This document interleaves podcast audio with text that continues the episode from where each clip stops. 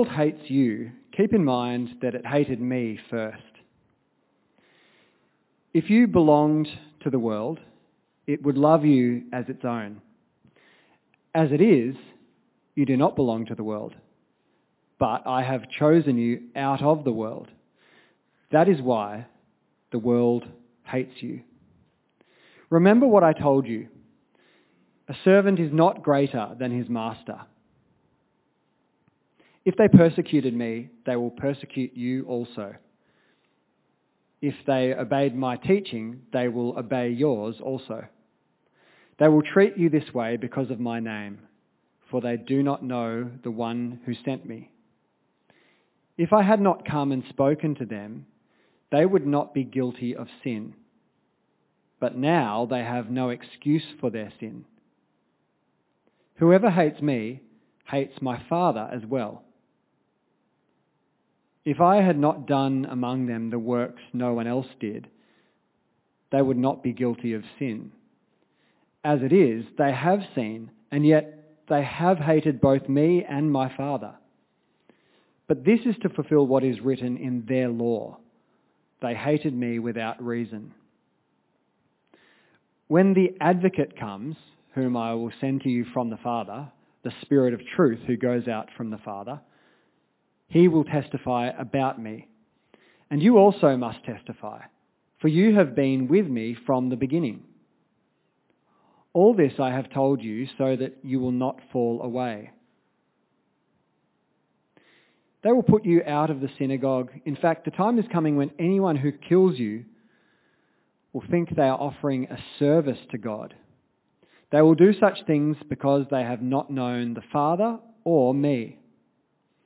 I have told you this so that when their time comes, you will remember that I warned you about them. This is the word of the Lord. Hello, everyone. Uh, I'm Amy. If I haven't met you before, it'd be great to say hello after.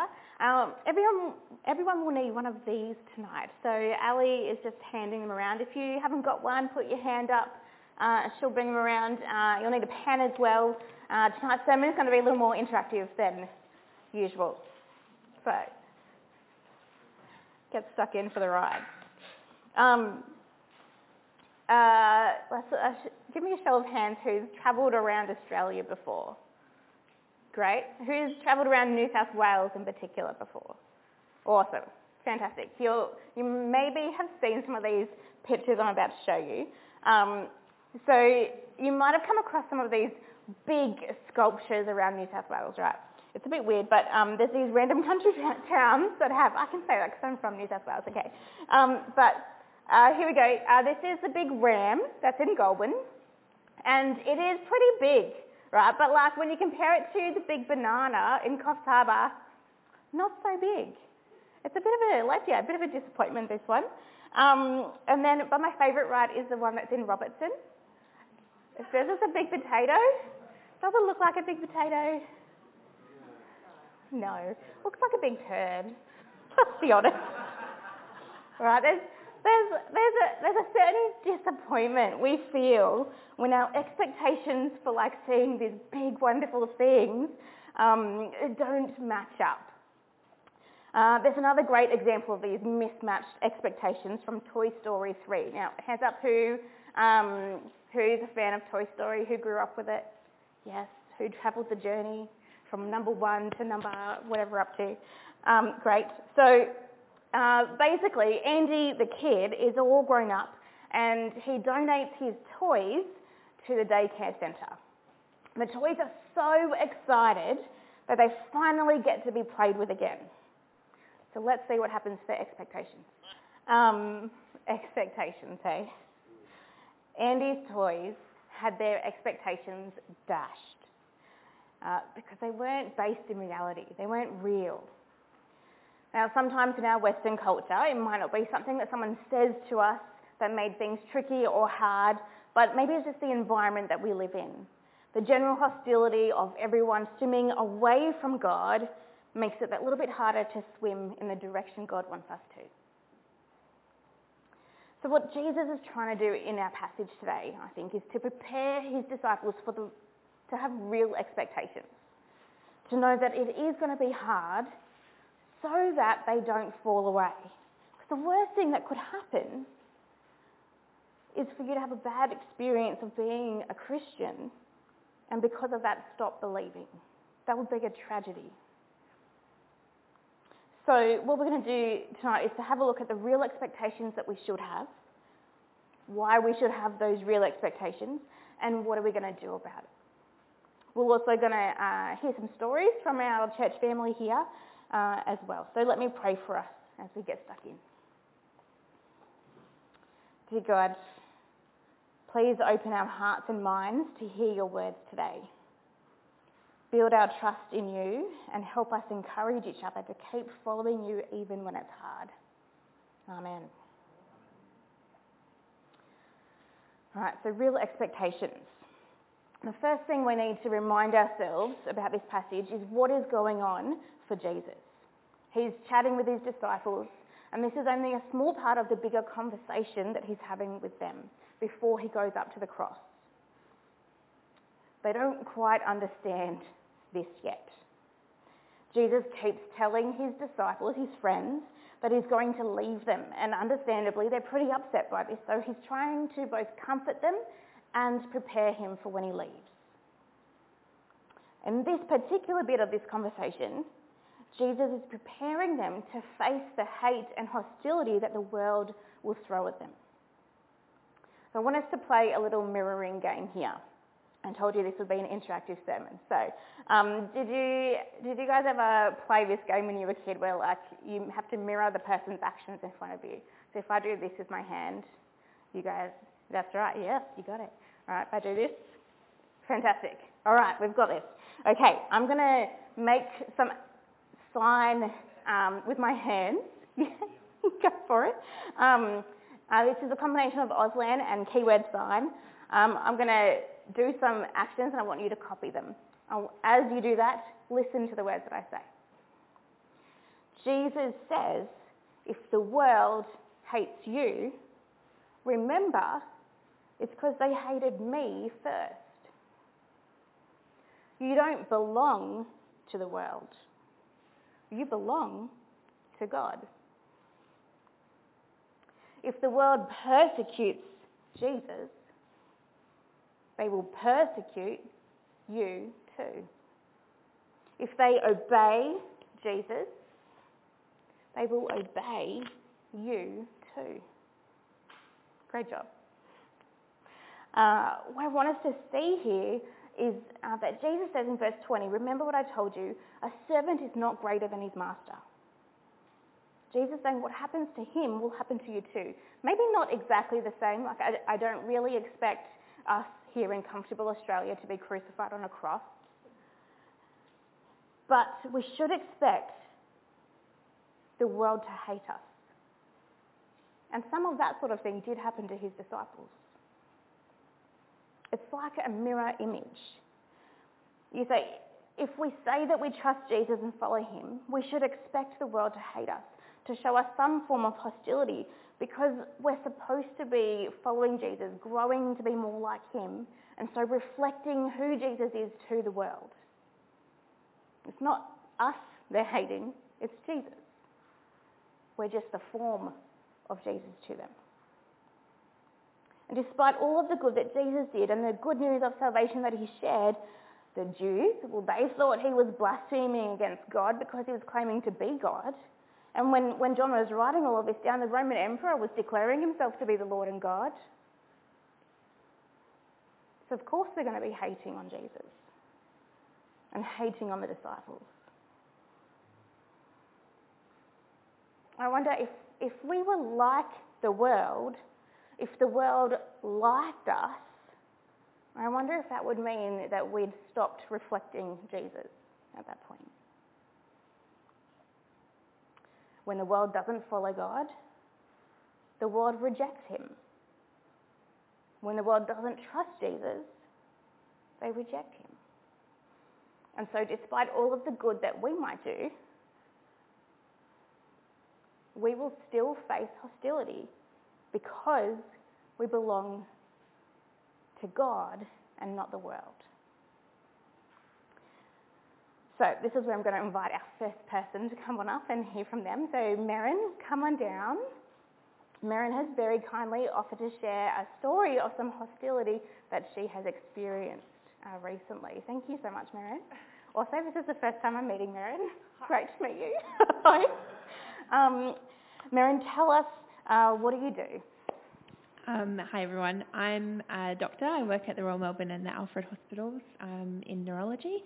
Um, and at the moment I'm doing an epilepsy fellowship there and also um, working on a PhD. Cool, lots of things, thanks. Um, what, uh, tell us, what, what hostility did you experience this week? Um, so it was a couple of weeks ago. It's, mm. it's a bit of a low-key or sort of subtle example, but I guess that's probably more common for a lot of us. Mm. Um, so I was in clinic. Uh, my clinics are supervised by a consultant. Um, we share a list, and I just you just pick the next patient off the list. I had seen a young a young woman who had a particular condition for which she needed a medication that is associated with birth defects.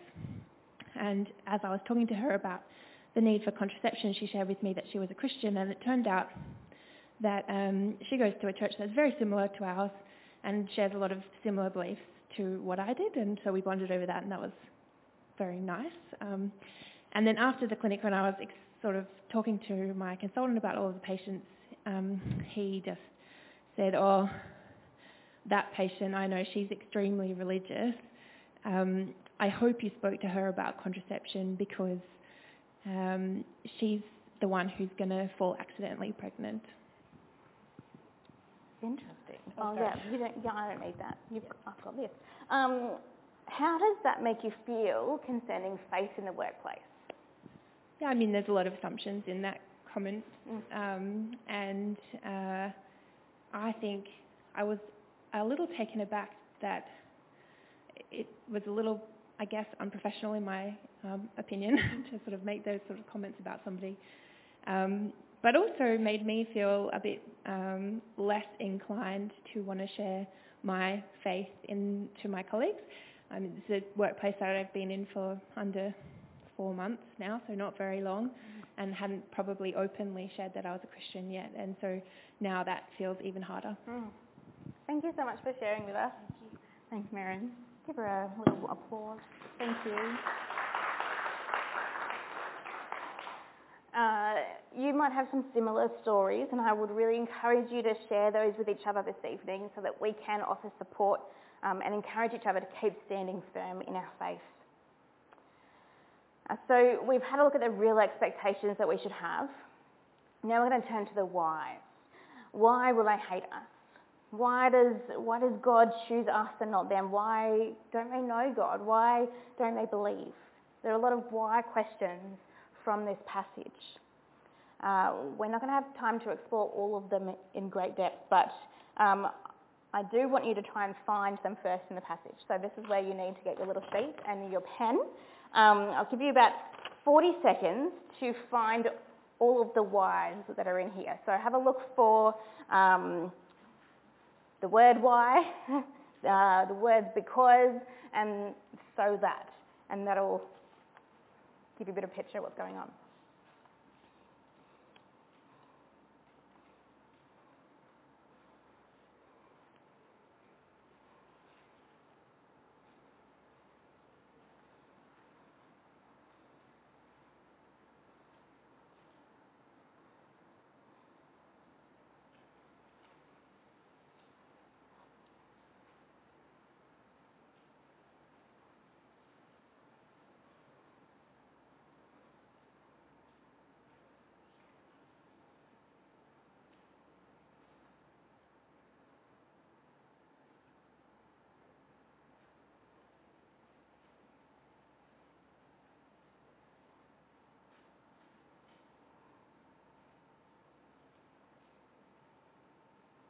10 seconds left.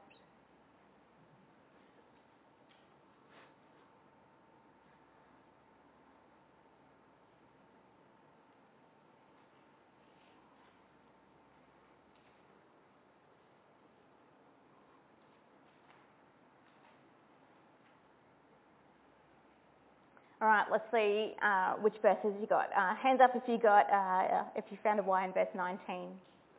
Great. Uh, verse 21. Fantastic. Uh, 16 verse 3. Yes. Uh, 16 verse 1 and 4. A few others. Great. Excellent. All right. Let's uh, take a look at those in a little bit more detail. Uh, verse 19. Why will they hate us? And this verse says, because Jesus has chosen us out of the world.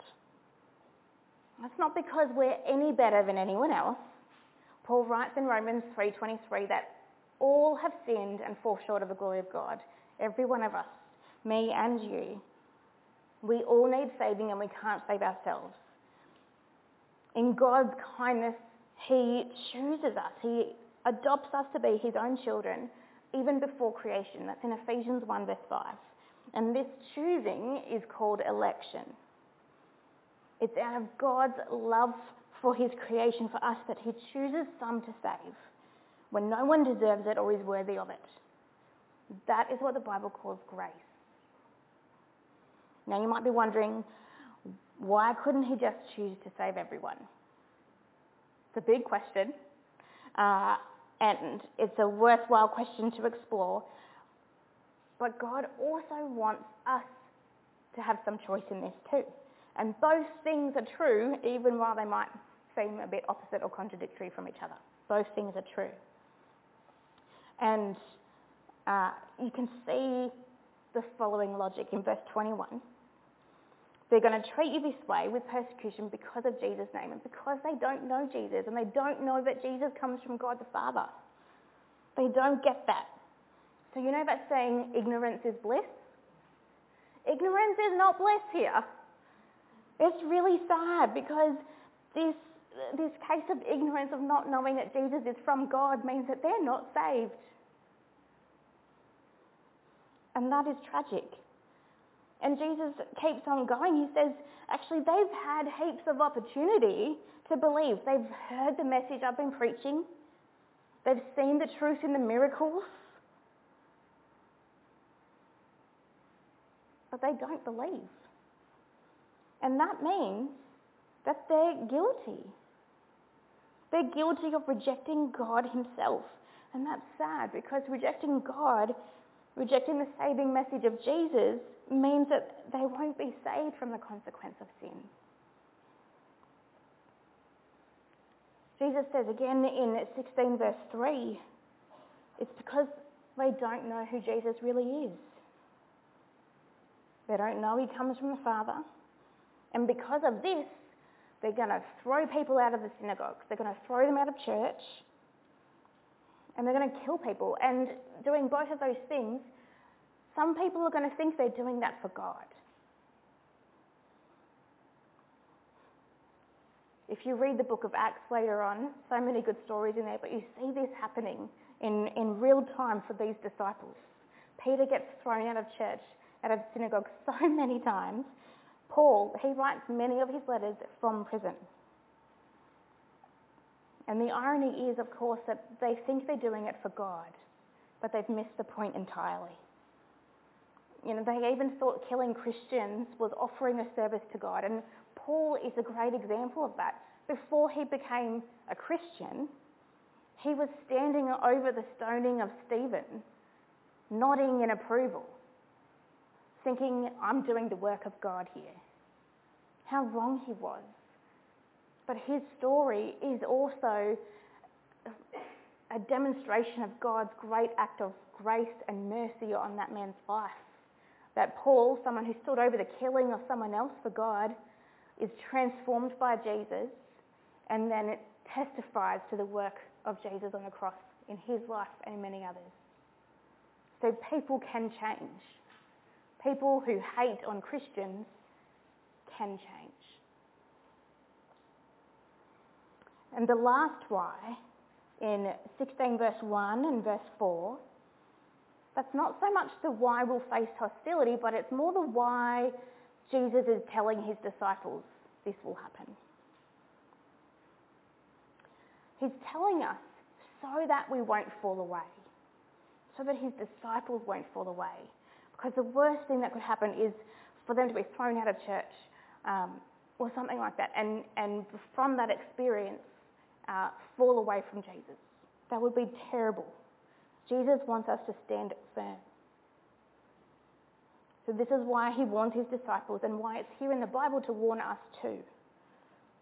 So that when we experience tough times, when we experience either direct or indirect hate or hostility for being a Christian, we will remember that Jesus said this would happen. And when we remember he said this, we can think, oh, Jesus' words are true. Everything Jesus says is true, including my salvation. But that's not the end of the story. Smack bang in the middle of this passage uh, is a very important thing for us to remember. Verse 26 when the advocate comes, the Holy Spirit, the, the Holy Spirit is with us. Jesus sent him uh, when he was back, back in heaven. Um, and uh, you can read about it also in Acts. Uh, at Pentecost, the Spirit comes, and now for everyone who trusts in Jesus, the Spirit of God dwells in us. The Holy Spirit is with us always. And what's He going to do? He will testify about me. The Holy Spirit will testify about Jesus. The Holy Spirit living in us is going to remind us who Jesus is, what He's done for us, and help us to testify as well. In verse 27, and you also must testify. It's that mirror image again. As the Spirit lives in us and testifies to us, we too testify to other people. We reflect that. The Spirit uh, will remind us who Jesus is, what He's done for us. He will convict us of sin and remind us of the grace and the hope that we have in Jesus.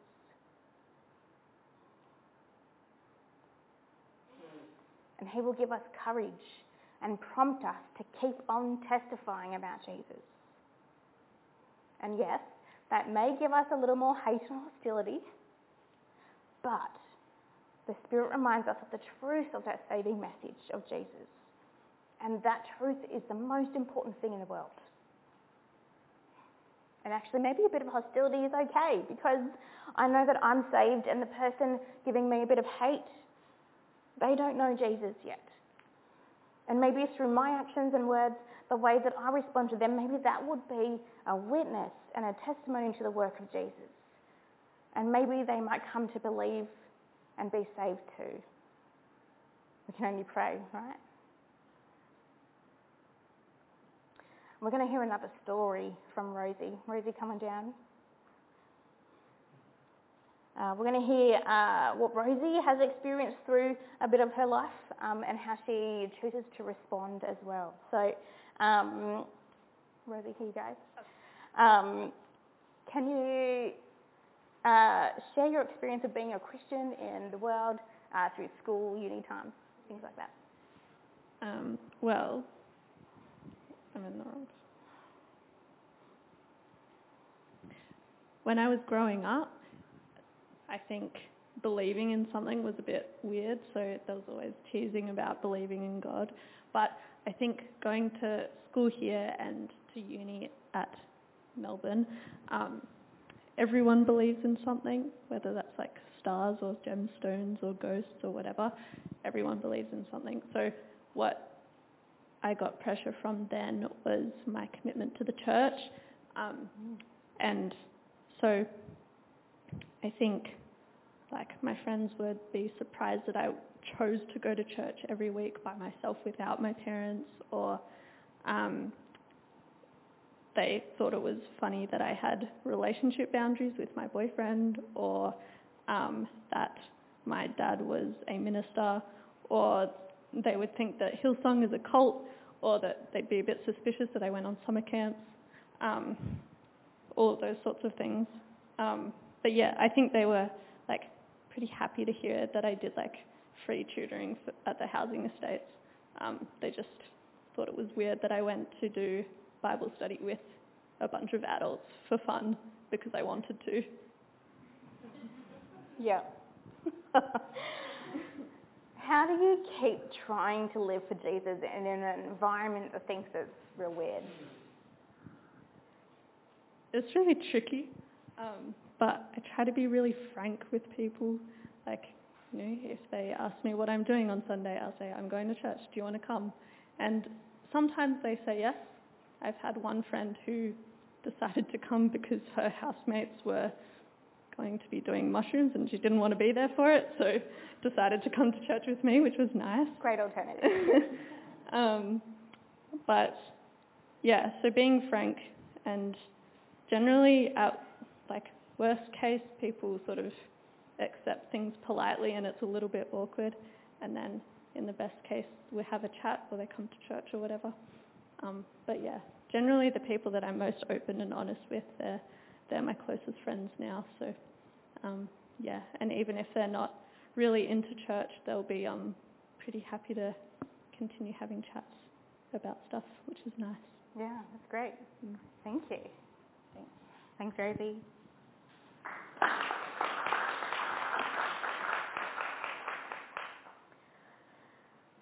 I want us to think now about um, how we respond to all of this, uh, the so what. Uh, and we're going to think back to the Toy Story clip. Uh, Andy's toys, right at the start, right, they were new and fresh, a little bit naive. They don't have the real expectations yet. They get ready, not knowing what to expect.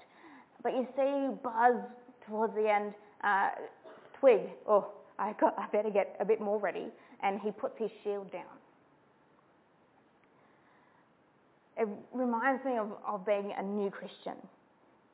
Uh, if you're a new Christian, that might be a little bit like you, right? Get into practice of guarding your hearts.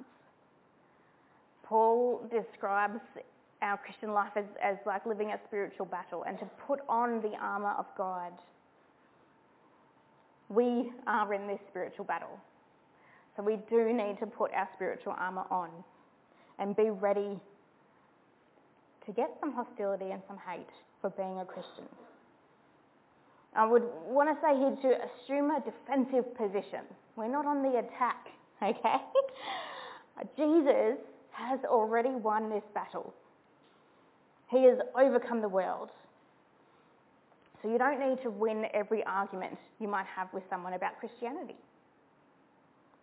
What we want to do is win them to the person of Jesus. So that might mean you have to sit okay with being right but not fighting for it in an argument. You might need to show a little more um, uh, emotional care for the person, partial care for the person, uh, show them the actions of Jesus while you're having that conversation uh, and help win them to Jesus, not necessarily win an argument.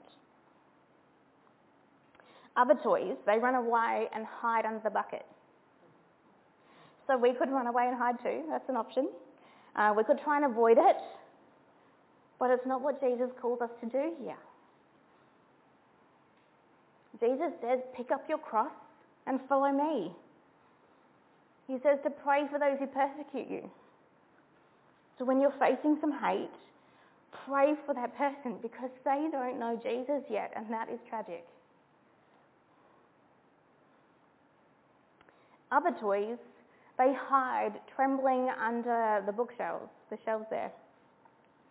And so another option is that we could withdraw like Benedictine monks or something like that. But Jesus doesn't really give us that option either. Because he says testify. You can't really run away and still tell people about Jesus. Uh, so uh, testify. The Spirit will help us to do that. And in turn, we need to keep sharing Jesus with others. And the last one, Jessie, the ever positive Jessie in Toy Story, she says, with real expectations, mind you, well, we just have to make the most of it. And we do. The life following Jesus will be hard, but it's also full of so much joy. Have a look around the room. Move your head. Look around. God, this is our church family. We are brothers and sisters in Christ. It's a joy to be part of this family with you. Last week we learned that we are connected to the vine. We're all connected to Jesus, and, and as we're connected, we bear fruit that helps us to love God more and to love each other more. We get encouragement from each other so that we can uh, stand firm during the week when we're a bit isolated from our church family. Uh, today, uh, tonight, we're going to share communion, uh, and this reminds us of God's promises and grace to us that we are forgiven and we're saved through Jesus. This is great, good news for us. And we receive support from each other as we do this together, reminding each other of these great promises to us. And then there's the Bible, the scriptures. God's word to us encourages us when times are tough. One of my favourite passages is from uh, 1 Peter chapter 1 verses 3 to 9 because it reminds me why we might suffer now and reminds me of the great promises we've got in Jesus. We've got an inheritance that can never perish, spoil or fade. You guys might have a different passage that you go to. So we're going to do one more little activity uh, to finish off. Um, on the back of your little page here, what helps you stand firm in the face of hostility? If you've got something that comes immediately to mind, a Bible passage that you love, write that down. Take a moment to do that. And I want you to share that with the people around you. I would love for you to go home with a great list of resources, passages to read, um, or tips for standing firm in Jesus during the week. How to stand firm in your faith. Uh, so I'm going to give you a minute or so now to chat with the people around you, form a little group. Um, what helps you stand firm? Share those things. Go.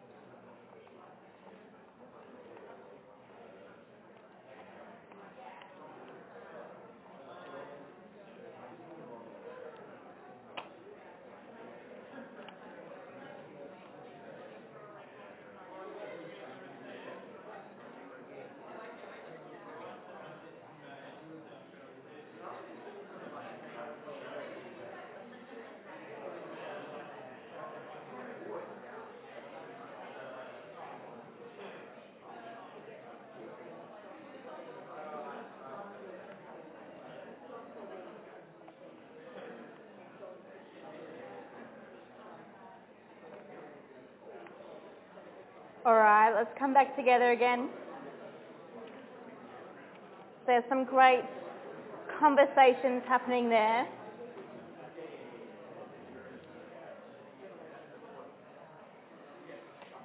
I want to uh, encourage you to keep having those chats after church tonight so that you go home with a full list of things that you can stick on your fridge and remind yourself before you head off for the day that Jesus is with you. Uh, as the band comes up, let me pray for us that we would keep on standing firm. Loving God, we thank you so much for the saving message of Jesus. Thank you that you've saved us and thank you for our church family here to encourage and support us. God, give us courage this week to stand firm and to testify to this saving message. Lord, help us to reach out to each other and encourage each other when we need it. And Holy Spirit, please uh, help us to know that you are with us in those moments that we need it the most. We pray these things in Jesus' name. Amen.